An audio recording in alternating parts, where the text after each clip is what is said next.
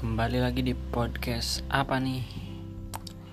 Di tahun 2022 ini kita disuguhkan lagi pertunjukan oleh kepala daerah, tapi pertunjukan dalam tanda kutip karena awal tahun kemarin atau tepatnya minggu lalu Rahmat Effendi, wali kota Bekasi ditangkap oleh KPK ada dugaan tindak pidana korupsi.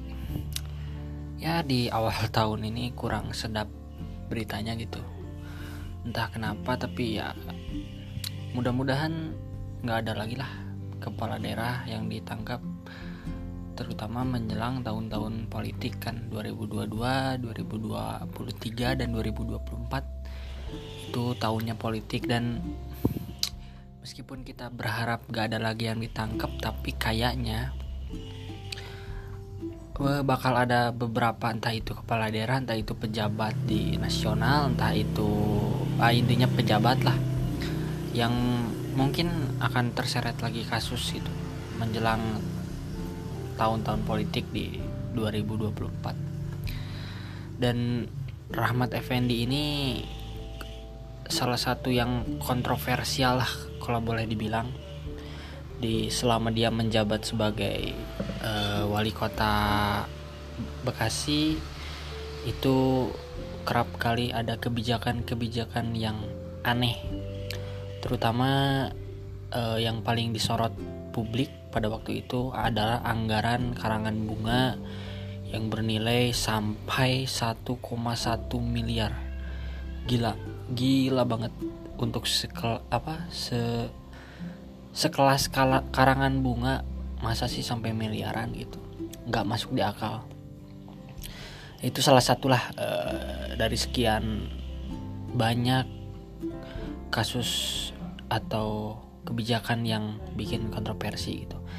Uh, ini Rahmat Effendi ini uh, dari salah satu partai kuning gitu uh, gua nggak menyebut bahwa atau mendiskreditkan suatu partai tertentu enggak tapi ada fenomena yang yang menjadi unik gitu. Ketika KPK eh, dari periode Agustus 2021 hingga eh, Januari 2022 terhitung sekitar enam bulan atau lima bulanan itu ada dua orang eh, dari partai kuning yang cukup berpengaruh itu yang ditangkap.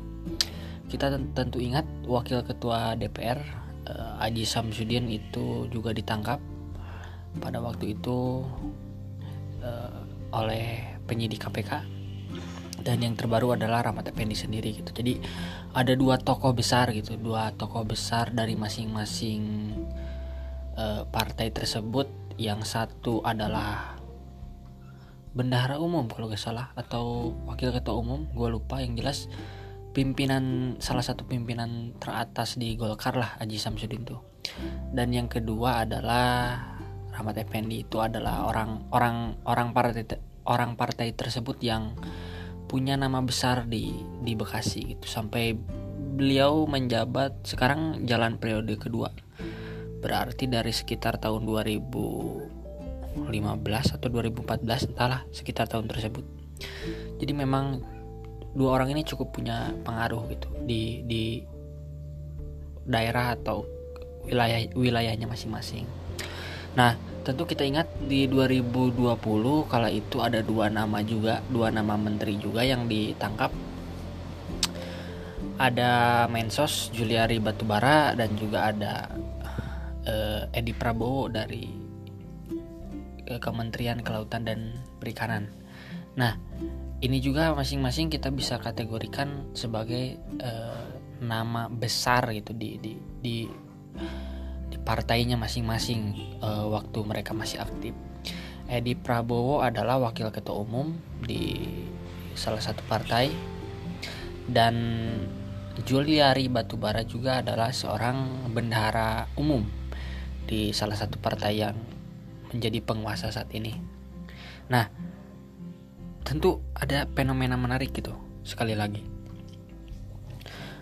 uh, ada orang-orang besar yang yang terlibat di kasus tindak pidana korupsi yang kemudian ditangkap oleh KPK. Tentu berbagai pihak mungkin berspekulasi apakah ini apakah hanya ini orang besarnya gitu. Apakah ada lagi orang besarnya? Kita kan sampai saat ini nggak tahu dan dan ya mungkin mereka hanya mereka gitu yang tersangka. Tapi ya we never know gitu. Siapa orang yang besar lagi yang dibalik mereka itu